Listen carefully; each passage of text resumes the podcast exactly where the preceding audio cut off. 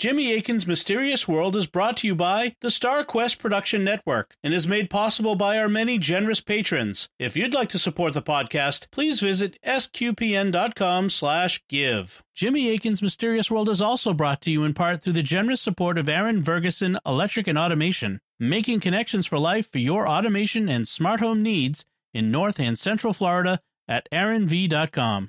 And by RosaryArmy.com. Have more peace. Visit RosaryArmy.com and get a free all-twine knotted rosary, downloadable audio rosaries, and more. Make them, pray them, give them away at RosaryArmy.com. Previously on Jimmy Akin's Mysterious World. We're talking about the scientific evidence concerning whether we're living on a young or an old Earth. As we saw last episode, the sources of faith don't settle the young Earth, old Earth issue one way or the other, so we need to look at what the scientific evidence says. People of both schools of thought agree that the world's history involves a mix of uniformitarianism and catastrophism. There have been big catastrophes in Earth's past, and between those catastrophes, there are processes that operate in a slow, uniform manner. Sometimes there are things like catastrophic volcanic explosions or catastrophic mud flows that can create new layers or carve through them really rapidly. But we can't generalize from that to the idea that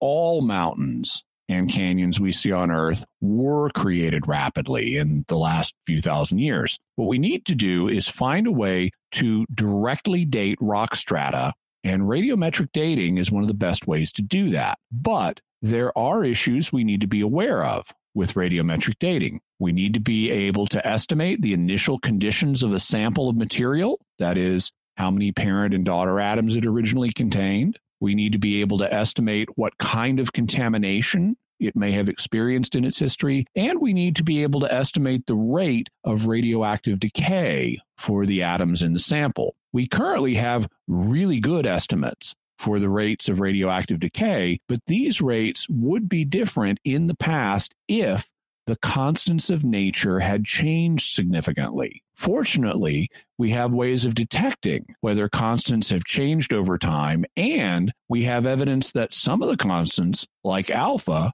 may have changed at least slightly. Next episode, we'll be looking at whether the constants of the universe have changed in a way that points towards a young Earth or whether they point to an old one, particularly when it comes to radiometric dating and the problem of distant starlight.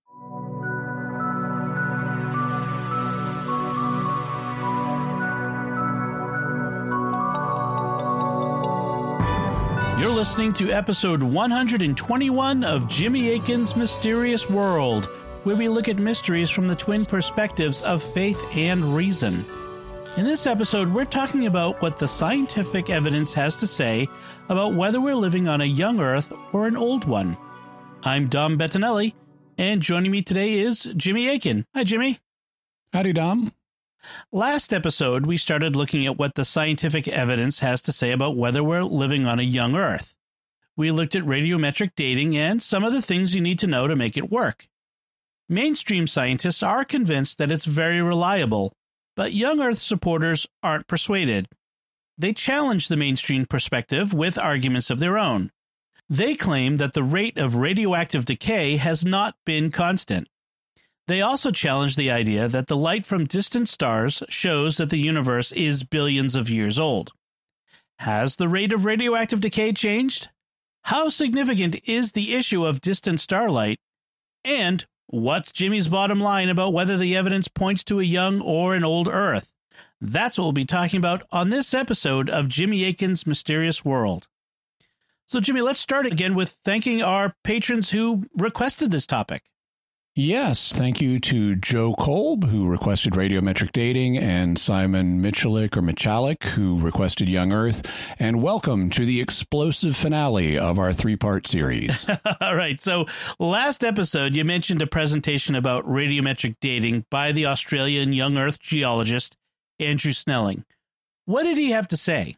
He mentioned the three things that you need to estimate in order to do radiometric dating: what the initial conditions of parent and daughter atoms in a sample was, whether the sample has been contaminated and to what extent, and then what the rate of decay has been. He also gave a bunch of examples of proposed problems with radiometric dating. Here's one of the most dramatic examples he gave, which concerned a rock formation that formed after the explosion of Mount St. Helens in the 1980s.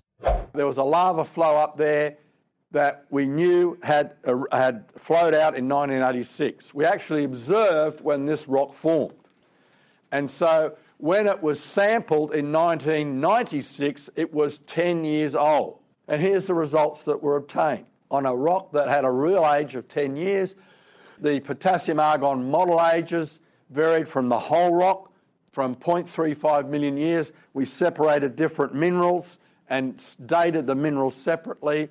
And so we, in a pyroxene concentrate, we got an age up to 2.8 million years for a rock that was only 10 years old. So we had a rock that we knew formed 10 years ago. But when they did potassium argon dating on it, they got an overall age for the rock of 350,000 years. And when they analyzed the minerals inside the rock, they got potassium argon ages up to 2.8 million years, even though we knew the rock to be just 10 years old. So what would cause that? As Dr. Snelling says, the answer was obvious. Well, it had inherited excess argon. In other words, there was more argon in the rock than had come from radioactive decay. Where did the extra argon come from? Well, if you test the volcanic gases, you know, primarily steam, but if you test the volcanic gases coming in a volcano, they can contain argon-40 because that's how the atmosphere gets argon-40. So in other words, when the lava cools, what's it going to do? It's going to trap in it some of these gases that are coming up in the volcano, which include argon-40, so it's actually going to inherit argon-40 when the lava forms. So if you come along and then assume that when you measure all the argon-40 in the rock, it came from radioactive decay from potassium, dong, you're going to get the wrong answer because you haven't factored in this inheritance. So that's one of the things you need to do. You need to consider whether something like argon gas in the volcano that gave rise to the rock may be affecting the date of the rock. And mainstream scientists aren't stupid. They have ways to try to correct for factors like that. And Snelling notes that the mainstream literature acknowledges this. What we have here, thus, is not proof that radiometric dating simply doesn't work, but that you need to be careful in taking into account all the relevant factors when you do it. Does he give other examples? Yes, a lot of his talk is devoted to similar examples, and I have to say that I didn't find a lot of them particularly impressive. That's why I gave this one, because it's really, you know, more dramatic. We know this thing is 10 years old. For example, he might point out that a particular sample of rock was dated by one radiometric method, let's say potassium argon dating, to be 500 million years old, while another different technique, let's say uranium lead dating, might indicate that same sample was a billion years old. Well, the difference between 500 million and a billion is only a factor of 2. And so knowing that, you might conclude that its age was likely between 500 million and a billion years old, with one of those tests being high and the other low. I mean, that's the way science works. A given test may only provide a rough estimate, and you need to make repeated tests, especially tests of different types, to narrow down the range more precisely. But notice, either way, we're talking about hundreds of millions of years, not a few thousand. As long as we consistently get numbers in the millions or more, that's going to be evidence for an old rather than a young Earth, because you can't say, oh, this piece of sandstone had extra argon in it from a volcanic eruption that it formed in, because sandstone doesn't form from volcanic eruptions. So if you consistently across a range of rock types with different methods are getting these much higher dates, that does point to an old Earth. You can dismiss an individual sample as an outlier, but not the whole raft of samples. However, I was particularly interested in a project that the Institute for Creation Research did called the Radioisotopes and the Age of the Earth Project, the RATE or RATE project. Snelling talked about how, as one part of this project, they went out to the Grand Canyon and took samples from multiple different layers, starting at the top of the canyon and going further down and thus further back in time. They then sent these samples to mainstream laboratories for radiometric dating, and it was important to use mainstream labs so that people couldn't accuse them of cooking the results. They also used multiple different methods to test the age of the rocks, so this should be a really good test project. What I noticed as he presented the results of this sequence of Grand Canyon strata datings was that although the different methods came back with different results, they were all fairly close to each other.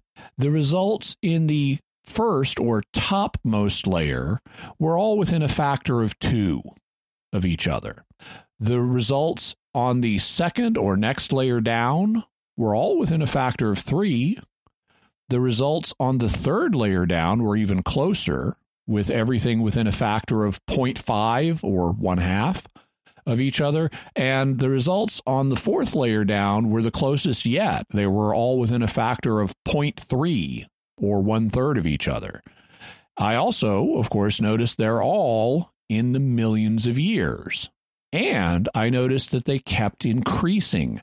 So the deeper in the canyon wall you went, the further back in time the dates were. And if nothing else, that would let you establish the relative dates of the rock strata. What do you mean by relative dates? Chronologists distinguish between two types of dating, which are known as relative and absolute dating. An object or event has a relative date if it's being measured relative to another object or event.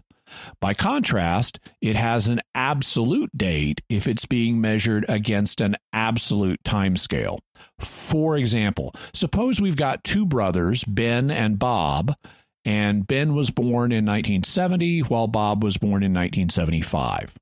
I would be giving a relative date if I said Ben is older than Bob, but didn't mention any birth years.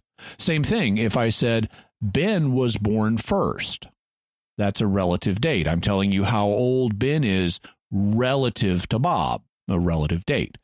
But if I say Ben was born in 1970, or if I say Bob was born in 1975, I'm bringing in an absolute dating scale, and so I'm giving you an absolute date. Does giving an absolute date mean you're giving a precise one? No, and this comes up all the time when doing chronological or geological chronologies. Often we don't know exact absolute dates, but we can give approximate absolute dates. For example, if I say the Gospel of Mark was written before the Gospel of Matthew, I'm giving you a relative date for Mark. But if I say the Gospel of Mark was written in the 1st century, I am giving you an absolute date, the 1st century. Yet I'm not giving you an exact date within that century. At least based on what I said, it could have been any time in the 1st century, so it's not exact, even though it is absolute, because I'm measuring it against an absolute timeline, which is the sequence of numbered centuries. The bottom line is that we don't want to confuse absolute dates with exact dates. We can still give absolute dates, even if they're only approximate. If radiometric dating shows that the layers in the Grand Canyon give progressively older dates the further down you go, that would suggest that they have progressively older relative dates, correct? Yeah, and even if you don't buy the absolute dates that the tests suggest in the millions of years, you still see this pattern of increasing relative dates. As you go deeper in the layers in the Grand Canyon, radiometric dating correctly shows the relative dates of the rocks, so you can say this layer is older than this other layer. And Dr. Snelling agrees with that, even though he disputes the absolute dates of these strata as a young Earth supporter. He acknowledges that you can use radiometric dating to establish relative dates. Implications, however, come from out of this. And stay with me. The resultant millions of years' ages, though unreliable and highly inflated compared to the biblical time scale frame, can still give us a relative order of relative ages in the rock units data. They still match the relative order. You know, all those samples from the Grand Canyon come from what we call the Precambrian, and they all yielded Precambrian ages. In other words, they match. Well, that's because the time scale was built from radioactive ages, but you still hit the target in terms of where in the geologic column the samples come from. And so that gives you a clue that even though the absolute ages are wrong, you can still use the methodology.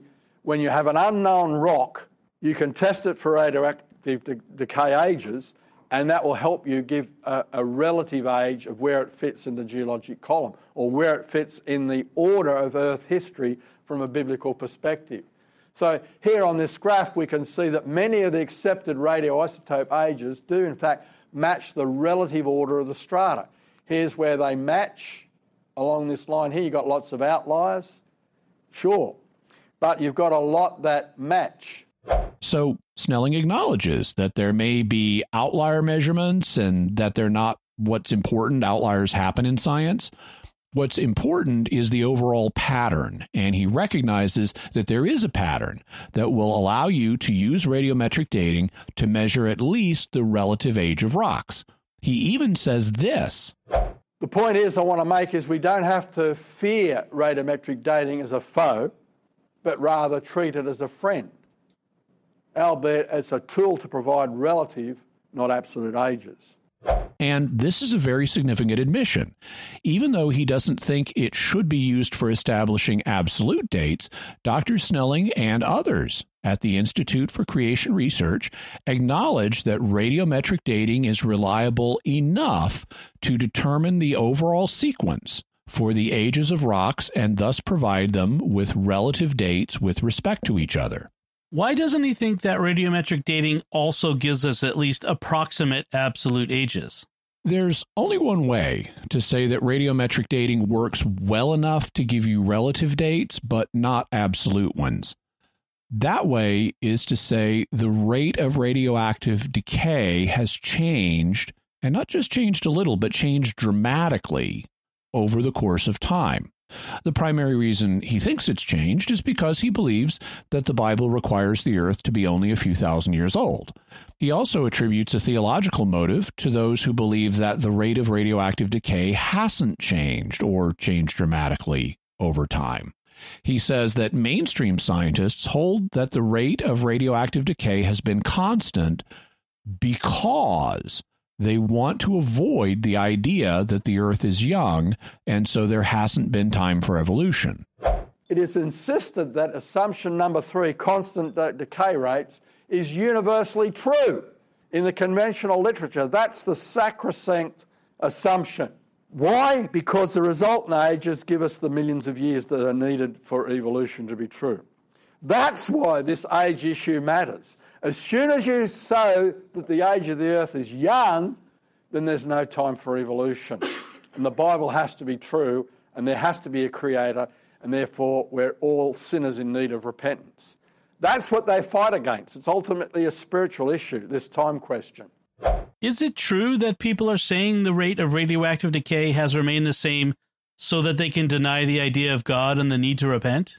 Oh, for some people, sure. You can find people who believe any proposition you want for all kinds of reasons. That's why I don't like psychologizing other people's arguments and focusing on their motives. It's a form of ad hominem argument. I prefer to look at the evidence that they offer instead and only look at motives if necessary.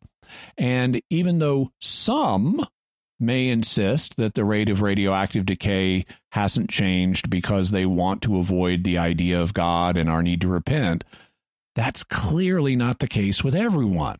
Not every non-Christian scientist has that motive.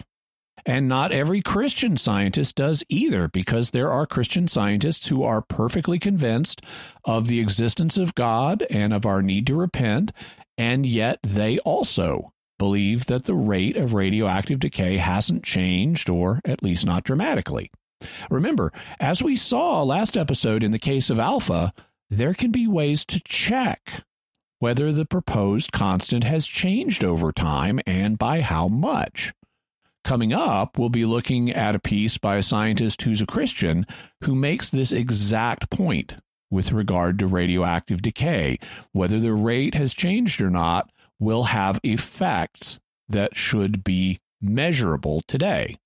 Last episode, you mentioned a difference between the ideas of uniformitarianism and catastrophism, and said that both young Earth and old Earth supporters believe the world got the way it is through a mix of slow, uniform processes and catastrophic changes. Does the idea of an accelerated radioactive decay fit into that? Yeah, one of the things I noted is that the mainstream scientific community believes in physical catastrophes, like when asteroids smack into Earth and kill dinosaurs and stuff. However, they aren't catastrophists when it comes to the laws of physics. They think that the laws of physics either haven't changed or very much in the past. But young Earth supporters frequently do. Many are what you might call physics catastrophists, because they think the laws of physics were radically different in the past. And they often think that the laws may have radically changed at more than one point in the past. In fact, that's the case with the rate of radioactive decay. This is an aspect of what Dr. Snelling and other contributors to the RATE project believe about the way the rate of radioactive decay has changed. They don't think that it was only different before the creation of man. They do think it was dramatically higher then. Specifically, they think that radioactive isotopes decayed at like 1 billion times faster than they do now on the first 3 days of creation. But that's not the only time this happened. In order to use Noah's flood as an explanation for how a lot of geological formations like the Grand Canyon came to be, they need a second period of dramatically greater radioactive decay. And so they also propose that isotopes decayed approximately 1 billion times faster than they do now during the year of the Great Flood.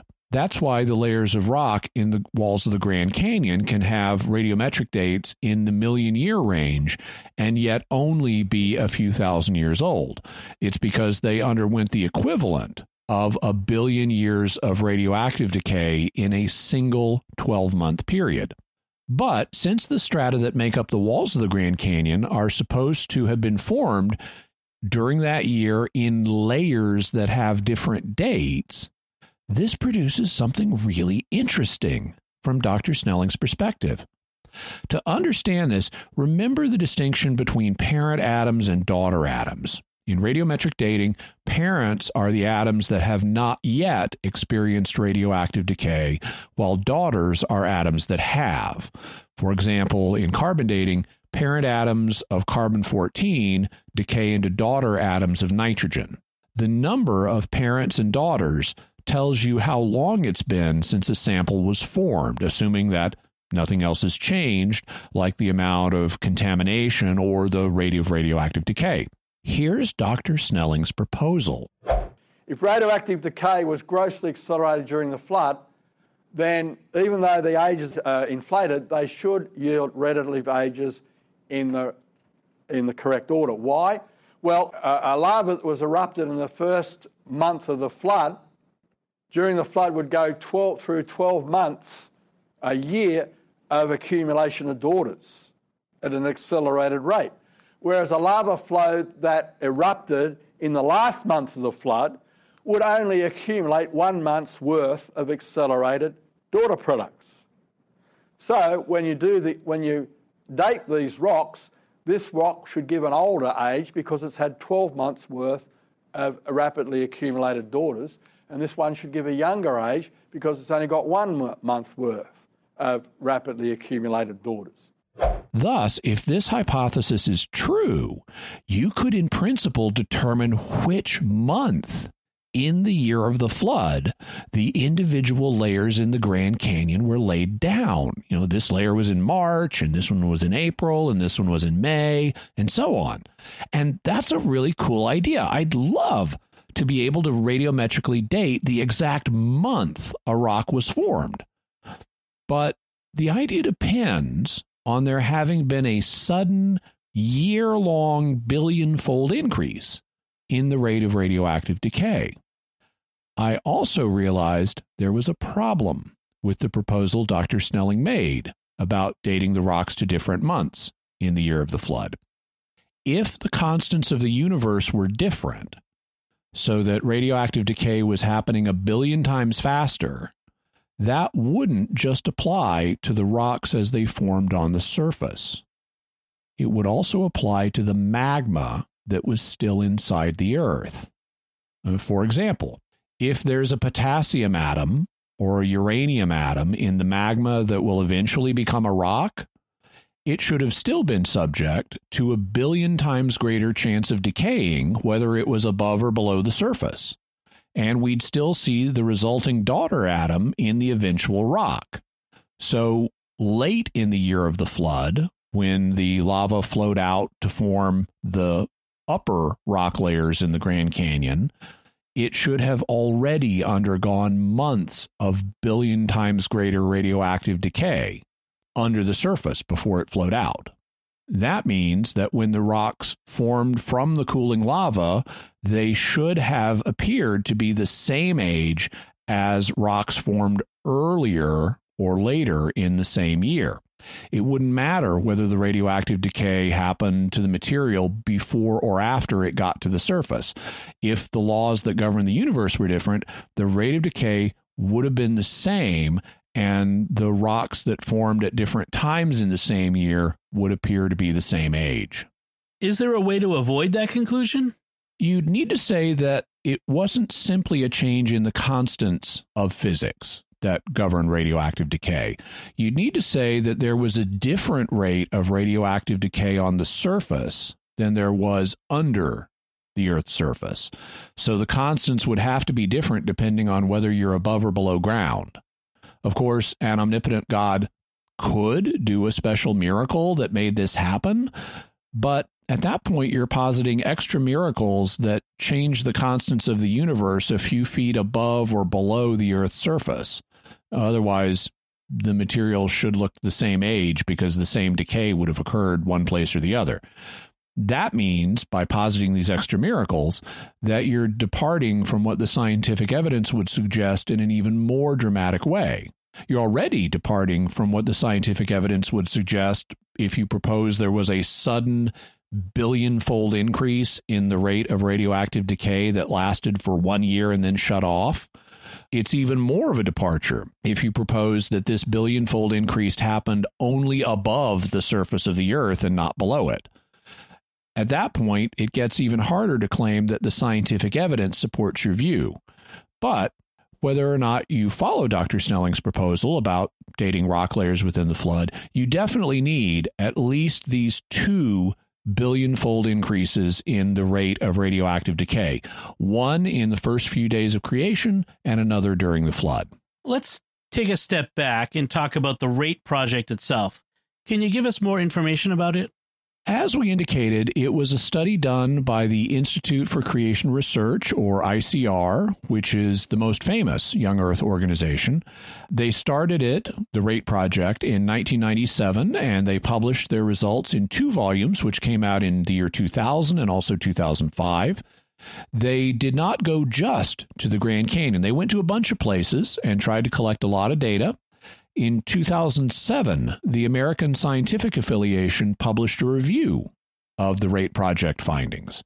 Now, the American Scientific Affiliation is a Christian organization whose statement of faith includes the Nicene and Apostles' Creeds, as well as an affirmation of the inspiration, trustworthiness, and authority of the Bible.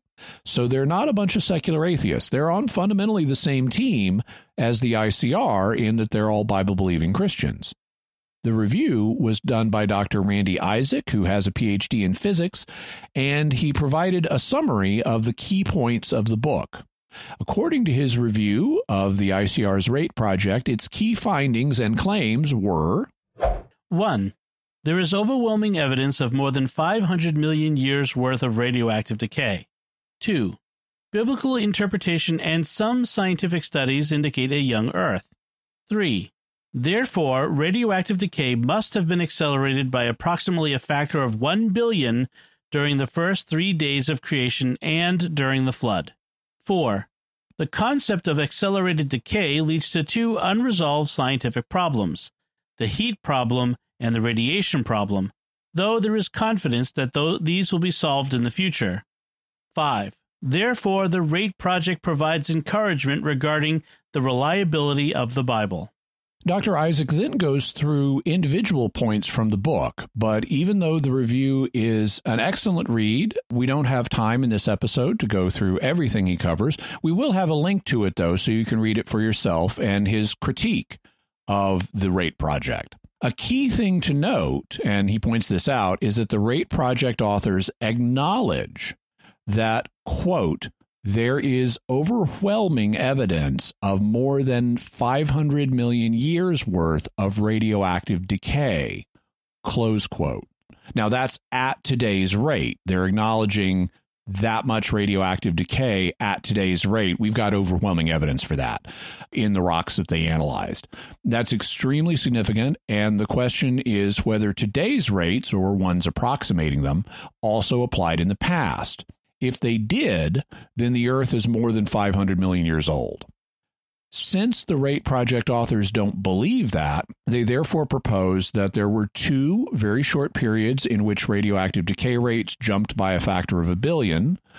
But as we talked about last episode, number 120, scientists have ways to detect even tiny ancient changes in the constants like the fine structure constant or alpha.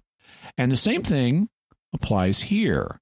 If the rate of radioactive decay was a billion times higher in these periods, that would have effects on the world so that we should be able to check whether there was such a dramatic variation or not.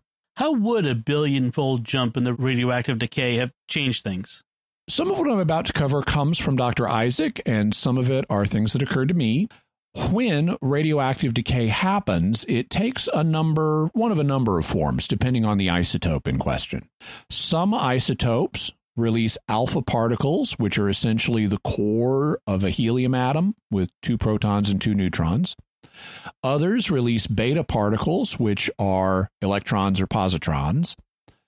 Others release gamma particles, which are high-energy photons. And still others release neutrons. Whatever type of isotopic radiation is involved, they release something, because that's what this type of radiation is. It's when atoms release or radiate a particle. When these particles are released, they interact with the atoms near them to cause various effects. One such effect is heat, which is why nuclear bombs and nuclear reactors generate heat. Another can be a kinetic blast, like when the neutrons emitted by uranium atoms cause an uncontrolled chain reaction and make a nuclear bomb explode. And if there are nearby life forms, they can be blown apart by the kinetic blast, burned alive by the heat, which is a special kind of kinetic energy, suffer genetic damage to their DNA, or die from radiation poisoning. So what would it mean if the rate of radioactive decay suddenly accelerated by a factor of a billion? As we saw last episode, raising alpha by 4% would kind of wreck the world. Well, so would raising the rate of radioactive decay by a factor of a billion. Even before man, on the first 3 days of creation, some of the uranium deposits in the Earth's crust should have gone critical, just like at the Oklo nuclear reactor. And some of them should have gone prompt supercritical, resulting in nuclear explosions from uranium deposits in the soil that became not just natural nuclear reactors, but natural nuclear bombs. That should have shattered and vaporized the rocks that contained the uranium. So if we have a uranium-laden rock that seems to date from before the flood, we'd want to ask why it didn't melt or blow up. Also, according to Genesis 1, plants were created on day 3 during one of the periods of accelerated decay. You'd think that some of the plants would have been blown up, burned, or killed by radiation poisoning, or drastically mutated by the accelerated nuclear decay of uranium or any other radioactive isotope. But to get around that, you could propose that maybe the plants weren't created until the end of the third day, so when the decay rate had settled down, and so this might not be a worry. The real worry comes when we hit the billion-fold radiation spike that happened during the flood. First, if you're changing the constants of nature that govern radioactive decay, I'd really like to know what effect that's going to have on the nuclear reactions happening in the sun and other stars, which all existed now that we're in the flood and thus past day 4 of Creation Week. What happens to all those fusion processes that keep the star going and stop it from either collapsing or going nova? But I haven't seen calculations on that, so setting that aside and looking just at Earth, we again would expect deposits of uranium-235 and other isotopes to be going off like nuclear bombs, or at least becoming nuclear reactors, during the flood. So where's the evidence for that happening? We could detect the Oklo reactor. Why aren't we seeing a lot more wherever we see a uranium deposit today? More to the point, why weren't Noah, his family, and the animals in the ark all killed? Why weren't they blasted, burned, killed by radiation poisoning, or horribly mutated? And what about all the fish in the sea? Because the same thing would have been happening to them. Why didn't the seas boil? Worse, why didn't the crust of the earth boil? We should be talking about a global disaster that was much worse than just a flood.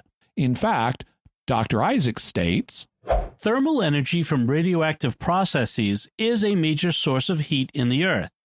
If those processes were accelerated by many orders of magnitude, the earth would have quickly evaporated from the heat." So, the earth itself should have evaporated. What do the RATE authors have to say about this? They propose that there was some unknown method of cooling that kept this from happening.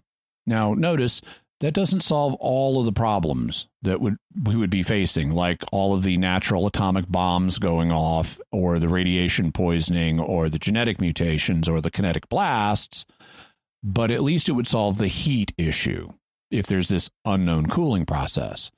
But there are new problems. First, how did this cooling work?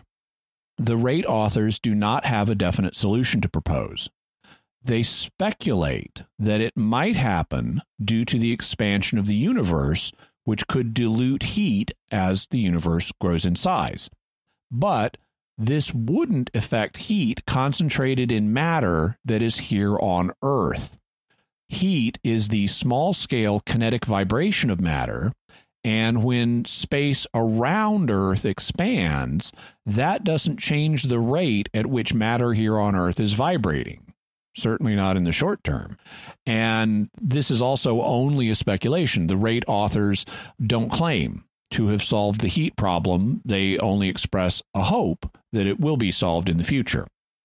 Second, if some unknown process suddenly shows up here on Earth to decrease the temperature of the Earth's crust so that it doesn't turn molten or evaporate, that cooling process is going to have its own consequences. Among other consequences, it would be enough cooling to freeze the oceans and Noah's family and the animals. I mean, suppose you had a freezer in your kitchen that is so powerful it will instantly turn molten rock solid just by its cooling power, which is what you would need to keep the Earth's crust from melting. Well, since the melting point of rock is higher than the melting point of water, such a super powerful freezer would also freeze any water that you put in it. And since flesh is mostly made of water, it would also freeze any meat that you put in it. So why didn't the oceans freeze? Why didn't Noah's family and all the animals, including the fish in the sea, turn into corpuscles due to the supercooling factor that was keeping Earth's crust from melting? Would there be ways around these problems? Again, an omnipotent God can do whatever he chooses, so he could have made localized exceptions to protect Noah and all the fish in the sea. I mean, he could put a little bubble of protection around every individual fish. But at that point, we're piling on the miracles. There's nothing wrong with miracles, but I mean, they do happen. But the more unverifiable miracles you propose to make the scientific data fit your interpretation of the Bible, the more you make it hard to claim that the scientific evidence points to your position. What it really looks like is the scientific evidence does not support the young Earth position, and young Earth supporters are proposing a series of miracles to explain away what the scientific evidence suggests. What can we say about the RATE study overall? It's commendable that the Institute for Creation Research would undertake a study of this nature, including the facts that they would incorporate multiple data points and multiple testing methods, as well as submitting their samples to mainstream labs to show that they didn't predetermine the results. It's commendable when they acknowledge that radiometric dating is reliable enough to determine the relative ages of rocks, even if they don't think it's possible to determine absolute dates. It's also remarkable and commendable that they would acknowledge that the samples that they submitted showed overwhelming evidence of having been subject to more than 500 million years of decay at current rates. However, the creation science that they practice loses the science part when they start proposing that there were sudden changes in the laws of nature that involved billion-fold accelerations of radioactive decay for short periods of time, like 3 days or a year. You can simply say, well, God did it, but it's not science telling you that. It's prior theological commitments. Further, these billion-fold increases should have had dramatic effects on the Earth, such as creating innumerable natural nuclear bombs, releasing so much heat that the Earth vaporized or at least turned molten, and either through kinetic blasts, heat, or radiation poisoning, made it uninhabitable to all life forms, including Noah's family and the animals and all the fish in the sea. Adding additional miracles to account for why all of them survived unharmed is possible. One such miracle would need to involve a supernatural cooling factor that kept the Earth from vaporizing while simultaneously not freezing the oceans and Noah's family and all of the animals, including the fish. You'd also need to miraculously protect all the life forms from the billion years worth of radiation that was released in a single year, which should have done drastic genetic damage and, frankly, killed them. But once again, you can miraculously protect them, but we're multiplying miracles instead of following the scientific evidence where it points. So even granting that it was literally true that there was a global flood, that one man and a stock of animals, or one family and a stock of animals, survived on a boat, the scientific evidence that we have does not suggest an accelerated rate of radioactive decay. Their mere survival points to a rate of radioactive decay like the one we see today, and that points to the Earth being old, so that the timescale proposed by radiometric dating is not only useful for determining relative dates, but also absolute dates, which are in the millions and billions of years. Thus, even though you can use miracles to explain it away, the scientific evidence points to us living on an old Earth rather than a young one. Okay, let's take a moment to thank our patrons who make this show possible, including Michael H., Dominic M., Martin C., Vicky W., and Gerardo E. Their generous donations at sqpn.com/give make it possible for us to continue Jimmy Akin's Mysterious World and all the shows at Star Quest, You can join them by visiting sqpn.com/give. Jimmy Akin's Mysterious World is also brought to you in part through the generous support of Aaron Ferguson Electric and Automation, making connections for life for your automation and smart home needs in North and Central Florida at aaronv.com. And by RosaryArmy.com. Have more peace. Visit RosaryArmy.com and get a free all-twine knotted rosary, downloadable audio rosaries, and more. Make them, pray them, give them away at RosaryArmy.com. So, Jimmy, you said we'd also be looking at another issue besides radiometric dating. How do you want to get into that? By asking the listeners to contemplate a question. Wouldn't it be awesome if scientists invented a device that would let you directly view events in the past with your own eyes? Hey, Doctor, what is this machine? It's quite simple. It just means that anything that ever happened anywhere in the universe is recorded. I couldn't have put it better myself, child. That meant that you could just tune in and see any event in history. Do you mean a sort of time television? Yes, like that. Yes, that's exactly what this is. Only time television is such a 1960s name, so I'm going to propose we call it something else. The device that lets you see the past with your own eyes will be called the Magic Time Window. And the good news is scientists have invented it. The time window really exists.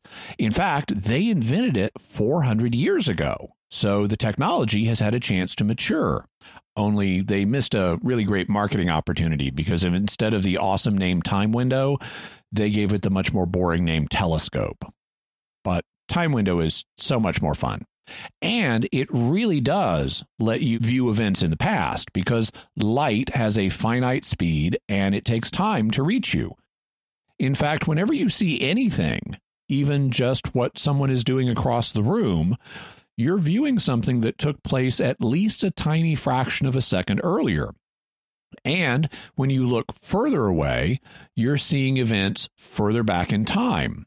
For example, when Galileo pointed his time window at Jupiter, he saw four of its moons, the ones big enough for him to see, moving around the planet in their orbits. But Jupiter is an average of 44 light minutes from Earth. So he was actually seeing where those moons were 3/4 of an hour ago, and he was seeing Jupiter, where it was 3/4 of an hour ago in its orbit. A few years ago, I wrote a blog post where I talked about this, and I included a picture that scientists took of a star back in the year 2008. It's a really cool picture, and you can see not only the star, but three of its planets in their orbit. So this is one of those modern, highly resolved pictures where you can see both a star and its planets. And we can see three of them here. And since the star was 129 light years away, that meant the image showed where the planets were 129 years ago in the year 1879. So we have an image, a picture of the past of events that were taking place in the year that the apparition at Knock, Ireland took place, and that the California Constitution was ratified, and that Thomas Edison unveiled incandescent light to the public. It's a genuine photograph of the past. But we can keep going even further out and further back in time. Also, in 2008, scientists took another picture, which I also have on the blog, of a supernova happening in a galaxy 88 million light years away. It's even a time-lapse picture, and you can see the supernova going bang really clearly in X-ray light. So here we have what's a little motion picture. It's an animated GIF or GIF, however you want to say it. No need to kill each other about that. It's a little motion picture of an event as it took place 88 million years ago, back when dinosaurs were roaming the Earth in the middle of the Cretaceous era. It's an actual movie of an event happening in the Cretaceous era. I mean, that's awesome. So how do young Earth supporters handle things like this? In different ways. And this is what's known as the distant starlight problem, or just the starlight problem in young Earth, old Earth discussions. The question is, how can images of events happening millions or billions of light years away get to us in just a few thousand years. One proposal is that the images are fake and that God created the starlight already on its way to the Earth, so it's really only traveled a few thousand light years and it doesn't show what was happening millions of years ago in the distant past because that past didn't exist. One argument for why God would do this is because he wanted to create a universe with the appearance of age or maturity. Supporters of this idea argue that God created Adam and Eve as adults rather than babies, so he gave them maturity from the start, and in the same way, he may have given other aspects of the world maturity or the appearance of age. What do you make of this argument? I've never been impressed by it. Even if you don't buy evolution and you think God directly created Adam from the ground and Eve directly from his side, there's a good reason why he would make them as adults. Babies can't take care of themselves.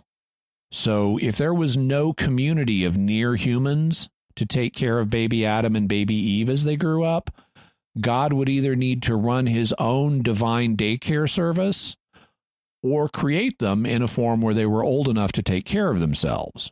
So there would be a reason for him to create humans with maturity.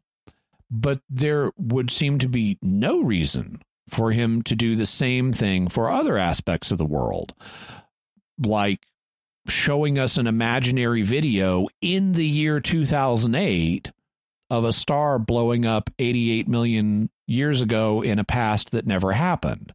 That doesn't make any sense, and it would seem that God would be lying to us by showing us images of a purely fictional history.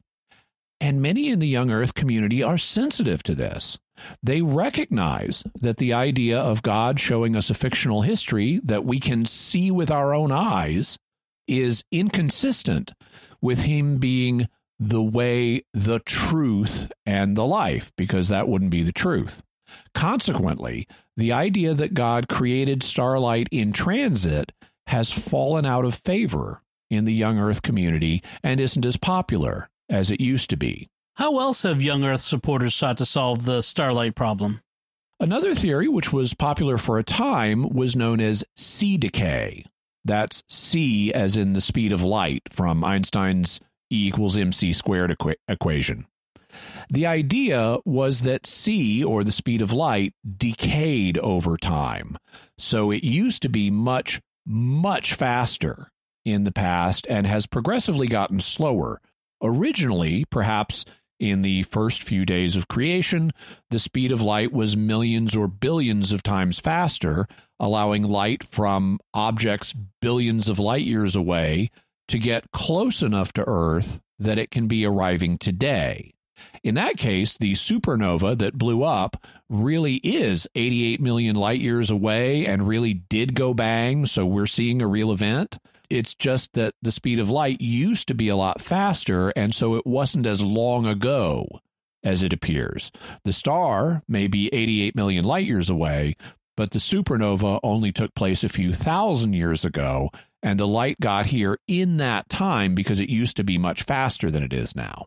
This is another proposal where a constant of nature was different in the past. Would we see differences in the universe if the speed of light used to be a lot faster? Most definitely. Just think about Einstein's equation E=mc². That means energy equals mass times the speed of light squared. Well, 1 million squared is 1 million times 1 million, or 1 trillion. So if you jack up the speed of light by a factor of millions, you're jacking up the energy level of the universe by a factor of trillions. And, you know, that's going to be noticeable. There will be observable effects if the energy level of the universe was different when light was leaving distant stars. And notice that the C decay theory doesn't involve a one-time higher speed that then immediately fell to the present level, or even a few times, like we talked about with radioactive decay.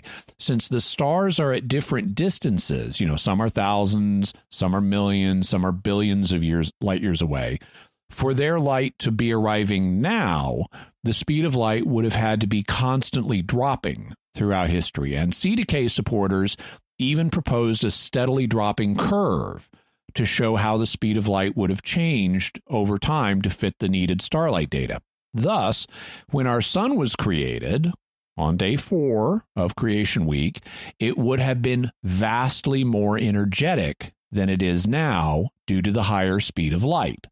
According to some calculations, it would have been 800 million times stronger, in which case Adam and Eve would have been burned to a crisp and the Earth would have evaporated immediately.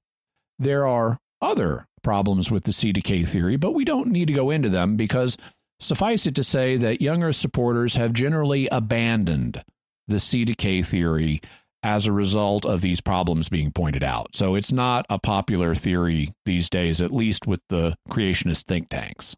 So what is their current explanation? There doesn't seem to be a consensus. If you look on the website for the Institute for Creation Research, they have a page that mentions a couple of proposals. One has to do with stretching space due to high gravity. So that's how light got here quicker. It's because space has been stretched because of high gravity. But high gravity creates its own observational effects. You know, that's how we get black holes and stuff. Another proposal has to do with the idea that the speed of light might be different depending on whether the light is traveling to or from Earth. To measure the speed of light, we can do things like bounce radio waves off the moon and measure how long it takes for the waves to bounce back to us. When we do that, we find it takes 2.6 seconds for us to hear the radio waves bounce back. And so we know the moon is 1.3 light seconds away, allowing 1.3 seconds of travel time for the radio waves to get to the moon, and then another 1.3 seconds for them to get back to us. Since we know how far the moon away is in miles, we can then use that to figure out the speed of light in miles per second, which happens to be 186,000 miles per second. So let's just call it 200,000 miles a second. Well, some young Earth supporters have proposed that you could achieve the same effect if the speed of light works differently, depending on whether the light is coming from Earth or toward Earth. Suppose that light leaving Earth is only half as fast as we think it is, but it has infinite speed if it's approaching Earth. In that case, the radio waves would take 2.6 seconds to reach the moon, and then no time at all to bounce back. We would thus get the appearance of light traveling 186,000 or roughly 200,000 miles per second, even though it's really only traveling 93,000 or about 100,000 miles per second when leaving Earth, and then infinite miles per second when coming back. This would allow light from distant stars to reach us instantaneously all the time. And so that 2008 explosion of the distant supernova 88 million light years away didn't take place in the past on this theory. It took place in 2008, and the light reached us instantly. Wouldn't this also require the Earth to be the center of the universe? It certainly would be easier, maybe, but not technically required, because an omnipotent God could just make the Earth a special point with respect to the speed of light, irrespective of where the physical center of the universe might be. Okay. But in general, what do you make of this proposal? Personally, I find it very implausible that light works this way. I mean, among other things, it would mean I could play this game of radio wave ping pong with the moon, where I first release a burst of radio waves at the moon, which leave my transmitter at 100,000 miles per second. And then when they reflect off the moon and come back, their speed is suddenly infinite. And then if I use a reflector dish to send them back to the moon again, their infinite speed suddenly drops to 100,000 miles per second. And then when it switches again to infinite when they bounce off the moon. And it just keeps going like that, with the infinite speed of light switching down to a finite speed and back for no apparent reason. And I just find that very implausible. Is there a way to test this hypothesis? Yeah, because you don't have to test the speed of light on Earth. We're going back to the moon in a few years, and we could test the speed of light there and see if it really is infinite or has some other unexpected value between different points on the moon.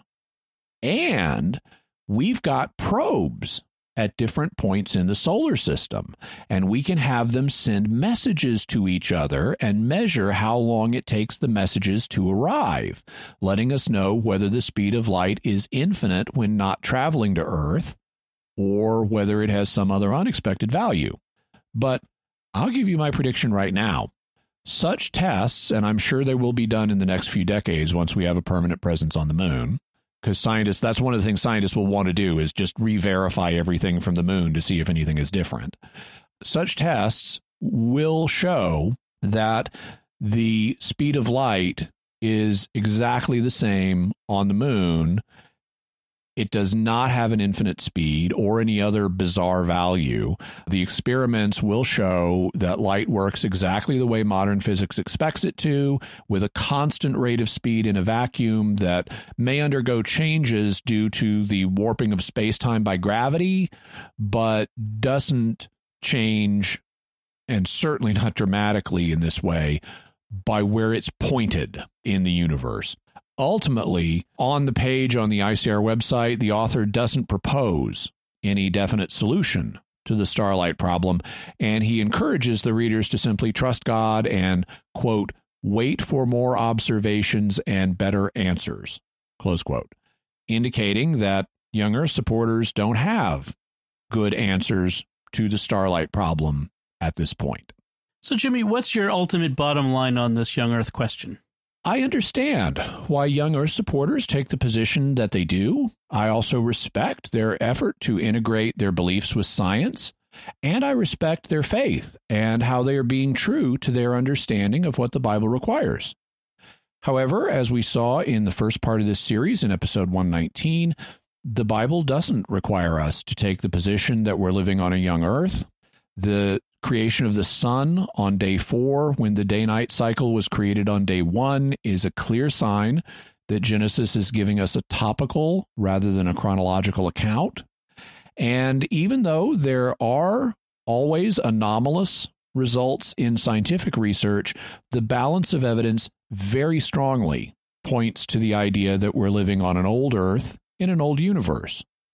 As we saw with radiometric dating and the starlight problem, in order to get the scientific evidence to fit a time scale of only thousands of years, you have to propose that the laws of nature were radically different in the past, and that would have either left observable traces or outright wrecked the world. And you have to propose a series of miracles you otherwise don't have evidence for in order to explain why the world was not wrecked, like why Noah's family and the fish in the sea weren't all killed or why the earth didn't evaporate. And you have to say that laws operate in some potentially really implausible ways, like the speed of light possibly changing depending on whether it's pointed at or away from Earth. And in any event, you're explaining away the scientific data, not simply following it. Of course, God could have created the world just a few thousand years ago, but with the appearance of age and all the things we see in the fossil record, he could also have created it 5 seconds ago with the appearance of age, including all of us having false memories of a past that never happened. But both of these seem inconsistent with the idea of a loving, truth-telling God. Therefore, in my view, it's better to hold that God speaks the truth to us both through divine revelation and through the created world, allowing us to conclude with paragraph 283 of the Catechism that the question about the origins of the world and of man has been the object of many scientific studies, which have splendidly enriched our knowledge of the age and dimensions of the cosmos, the development of life forms, and the appearance of man. These discoveries invite us to even greater admiration for the greatness of the Creator, prompting us to give him thanks for all his works and for the understanding and wisdom he gives to scholars and researchers. And that's my bottom line. Very good. Wow. And that brings us to the conclusion of our first three-parter. And that was a good one. So I promised you it would be explosive. That is an explosive finale. So, Jimmy, what further resources do we want to offer to the listeners? We'll have a link to Michael Brooks's book, 13 Things That Don't Make Sense. Also, the pages online for the Institute for Creation Research and the Creation and Earth History Museum here in the San Diego area. Also, radiometric dating and radiocarbon dating, uniformitarianism and catastrophism, creation science, young Earth creationism, the age of the Earth. That companion piece with the 101 evidences for a young age of the Earth and the universe, together with responses from Rational Wiki, the video What Actually Happened at Mount St. Helens, also a video presentation on radiometric dating by Dr. Andrew Snelling, so you can see his full presentation.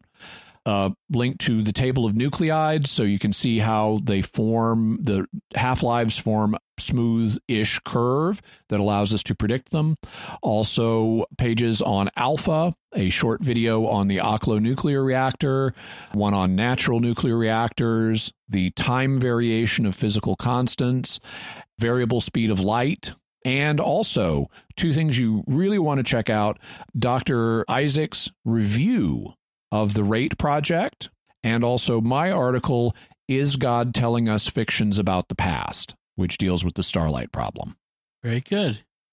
So today we have mysterious feedback from listeners on our recent episode on Wizard Clip. And the first bit of feedback comes from David Arcudi on YouTube, who says, "Finally, a ghost story. Annabelle next, please." So Annabelle is a purportedly haunted doll that was owned by Ed and Lorraine Warren, two paranormal researchers. It's quite famous, and there have even been movies about Annabelle, though she's not as the real Annabelle is not as physically impressive as the one in the movies. The real Annabelle is like a Raggedy Ann doll, but still allegedly haunted by a spirit of someone named Annabelle. And I'm glad you liked the Wizard Clip story. We did our very first episode was on ghosts, and it took a while for me to do another episode on ghosts because I hadn't yet hit good research materials, but I'm actively on the lookout because I want more than just a story, if at all possible. I want some way to evaluate it, so that requires substantial evidence. And I'm actively searching out such evidence. If anybody has stories that can be evaluated, that we have good evidence about, by all means, I'd love to hear about them, ghost stories or whatever, with those resources, and especially electronically available resources. But I anticipate it won't be another 2 years before we have another ghost story. All right. Lisa sent an email. She said, "I love Jimmy Akin's Mysterious World. I also really enjoy American Catholic history, and it was really cool that this episode had Father Demetrius Gallitzin. Jimmy's discussion on ghosts has really helped me. I experienced a ghost or ghosts in my house as a child, and it used to frighten me quite a bit. But through the development of my faith and listening to Jimmy, I feel I no longer have the same fear should I ever encounter ghost-type phenomena again. I especially love how this story ends in a lingering benevolent light/voice and the conversion of a whole family, which isn't the kind of scary movie stuff that played into my fears. Thank you so much." Thank you, Lisa. Glad it helped, and glad that you're no longer being plagued by ghosts. Jeanette writes on Facebook, "Though I've been listening to you on Catholic Answers for over 20 years, Jimmy, I just started listening to your Mysterious World recently. I really enjoy it. I have subscribed already and will become a patron shortly." Awesome. Thank you so much, Jeanette. "I think this might be my favorite episode so far, maybe because of the Catholic element. I agree with your take, with a small twist. While you were describing the events, I thought it likely that they might have been caused by the suffering soul of the Irish traveler, and that the prayers and mass at the house brought him relief. I also thought the voice was a good one. I like your proposal that it was the same soul. The only thing I'd like to propose as possible is that in addition to all that, there were also two sources, namely that some of the destructive phenomena came from the soul in purgatory, ghost, and some from demons or a demon. That would explain why most, but not all, negative phenomena greatly diminished, but some came back and were finally driven away by the exorcism and perhaps additional prayers or priest visits." And that's possible. As we mentioned, the options that I proposed for what might have been going on were not exhaustive. And so it is possible that it could have been a ghost and a demon, and that their activities were ameliorated by different things, and their activity may have overlapped. The ghost may initially have had some destructive things for purposes of waking the Livingstons up to their need to address the issue, and a demon also could have been involved.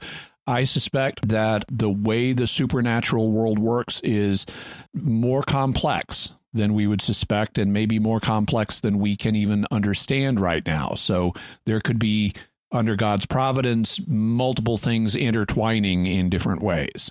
All right, Nana Gaga 2001 on YouTube writes, oddly, the thing I found the weirdest about this story is that the family took in this boarder and never asked him his name. I suspect that they did ask him his name, or at least his last name. I mean, people back then tended to be more formal, and they'd say, my name is Mr. Whatever. So I suspect they did know his name at one time, but it didn't implant firmly enough in their memory, and it got forgotten over the course of time. And people didn't carry wallets with driver's licenses in them in the 18th century. Yeah. Patrick Peters writes on YouTube, my question to the hosts and others would be, why do you think this kind of thing doesn't happen more often? Why isn't communication from the souls of purgatory a typical thing? Couldn't or shouldn't souls be more willing to let us know they want our prayers? Any idea why the Livingstons would be chosen in particular? I think the Livingstons were chosen in particular because they didn't heed the traveler's request to get a priest to hear his dying confession. So I think that's, we can answer that part of the question. In terms of why it doesn't happen more often, well, we could always wish for more information than we have, but some people would say this is quite common, that this happens a lot, and it just doesn't get reported. Not necessarily manifestations this dramatic, but at least departed souls in some way communicating with us, and either we don't understand what they're asking for, because of the secularization in our culture.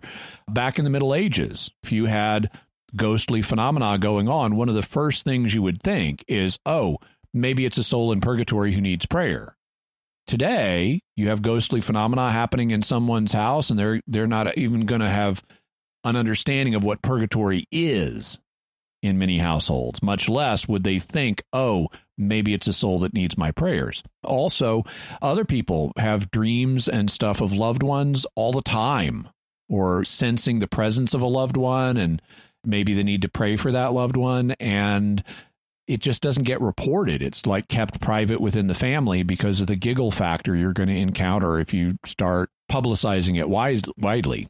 I know of at least a handful personally, people who have reported to me that they've had experiences of contacting loved ones in purgatory in one way or another. So it's like you say, it's probably not as uncommon as you might think. Yeah. Okay. So that should do it for us for this time. What are your theories about the young Earth, old Earth discussion? What do you think about the problems Jimmy mentioned with the idea that radioactive decay and starlight were accelerated by factors of millions or billions in the past? We want to hear your feedback and play it in a future episode. So let us know online by visiting sqpn.com or the Jimmy Akin's Mysterious World Facebook page. You can send an email to mysterious@sqpn.com or send a tweet to @mys_world with the hashtag of mysterious feedback. So, Jimmy, what's our next episode going to be about? Well, this episode we talked about the beginning of the world, so now we're going to talk about the end of the world, and specifically, or at least events much closer to the end of the world, we're going to talk about a proposed prophetic/apocalyptic event, sometimes called the warning or the illumination of conscience. And we've been getting a lot of press about that lately in some circles, so we're going to dig into that next time. Excellent. Folks, remember to like this episode of Jimmy Akin's Mysterious World on Facebook, retweet it on Twitter, and share it widely as much as you can, and let people know about not just this episode, but all three episodes having to do with this, and get the word out. You can find links to Jimmy's resources from our discussion on our show notes at sqpn.com/mysterious. And remember, to help us continue to produce the podcast, please visit sqpn.com/give. Until next time, Jimmy Akin, thank you for exploring with us our mysterious world. Thanks, Dom. And once again, I'm Dom Bettinelli. Thank you for listening to Jimmy Akin's Mysterious World on Star Quest.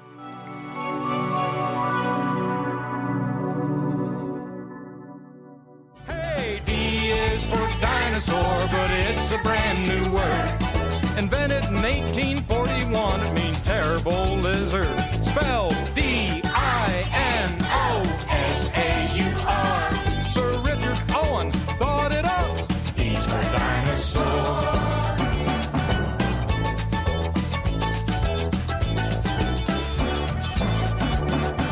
Fossils are found in rocks made of sand.